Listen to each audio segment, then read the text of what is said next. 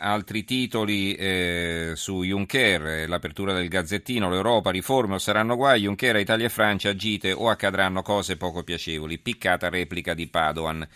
Il manifesto su questo ha un titolino in alto, Juncker guai su LuxLeaks, eh, domani sciopero generale, si dà anche questa notizia, LuxLeaks è lo scandalo che coinvolge appunto il Lussemburgo quando Juncker era eh, primo ministro e ricorderete insomma tutte le eh, società che eh, andavano a, a, a, diciamo, ad iscriversi nei registri del Lussemburgo per pagare meno tasse naturalmente.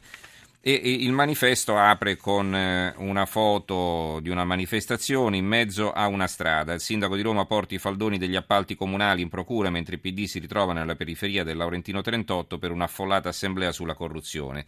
Renzi rinvia il Consiglio dei Ministri su legge e ordine, Napolitano avverte la critica senza misura è degenerata in politica eversiva. E eh, Massimo Villone, che ricorderete è un esponente dei eh, DS, eh, poi confluito in eh, Sinistra 2000 insieme a Cesare Salvi, eh, Villone scrive eh, un articolo, tanto tonò che piove, eh, contro i corrotti eh, errori di rotta, questo è il titolo.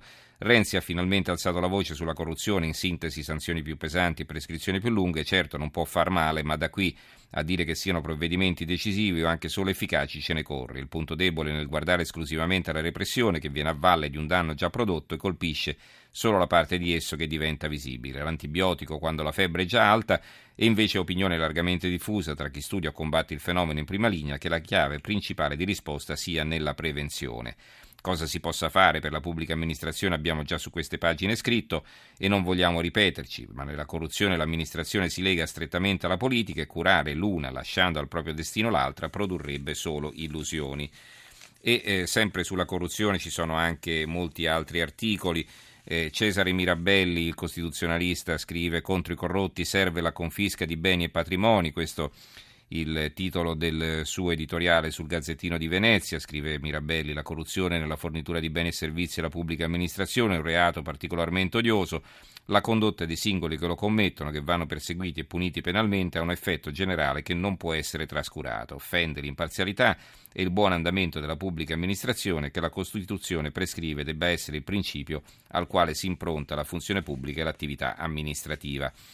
Libero, che apre invece con un'altra notizia, la Ferrari lascia Renzi a piedi, Marchionne volta le spalle al suo amico e porta il marchio italiano più famoso via dal nostro inferno fiscale, ora che raccontiamo agli investitori stranieri il Jobs Act, eh, perché si parla della Ferrari che probabilmente si trasferirà, trasferirà la sua, la, la sua eh, sede sociale in, in Gran Bretagna, e però poi ha due articoli eh, in apertura di commento firmati, uno dal direttore Maurizio Belpietro, caro Marino, anziché querelare spieghi perché ha preso quei soldi, e eh, un altro di Franco Becchi, caro Matteo, adesso restituisca i 140.000 euro ricevuti da Buzzi. All'interno poi c'è un'intervista all'ex eh, presidente eh, del, dell'Unipol eh, consorte, le COP sono fuori controllo, questo è il punto di vista di consorte.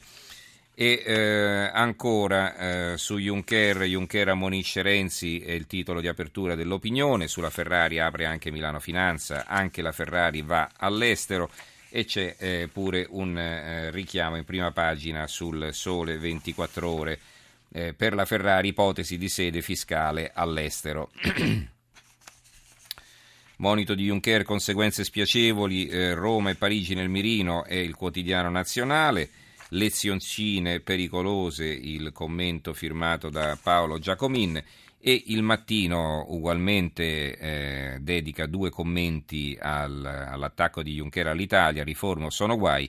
E il primo è firmato da Oscar Giannino perché l'Unione Europea fa tremare i mercati, il secondo da Giorgio Lamalfa perché Renzi spinge e Padoan frena.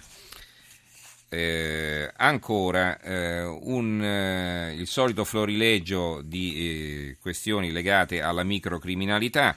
La Gazzetta di Parma, ladri scatenati, razzia in tre appartamenti, furti di orologi e gioielli, ma in un caso salta il colpo grosso, la cassaforte resiste. Corriere delle Alpi ci apre, cacciaviti e gioielli nell'auto, slavi fermati a Sagrogna, un arresto e tre denunce. La nuova di Venezia, Predoni in villa, notte di paura, picchiata e rapinata coppia di Jesolo, prima eruzione da Stefanel, quindi a casa nella tenuta degli Stefanelle. Jesolo esplode il bancomat, bottino di 20.000 euro. Porto Gruaro, baby ladra a 14 anni tra gli scaffali di OVS. Il centro di Pescara, l'apertura, ex calciatore rapinato in casa, Pescara svegliato dai ladri reagisce per difendere i figli e viene picchiato. L'eco di, per- di Bergamo, altra apertura, picchiato dai ladri, artigiano in coma, Cividate, eh, aggredito con le spranghe in ditta, ferito anche il figlio, vogliamo più carabinieri. Insomma, questo è il bollettino che ci arriva dalla provincia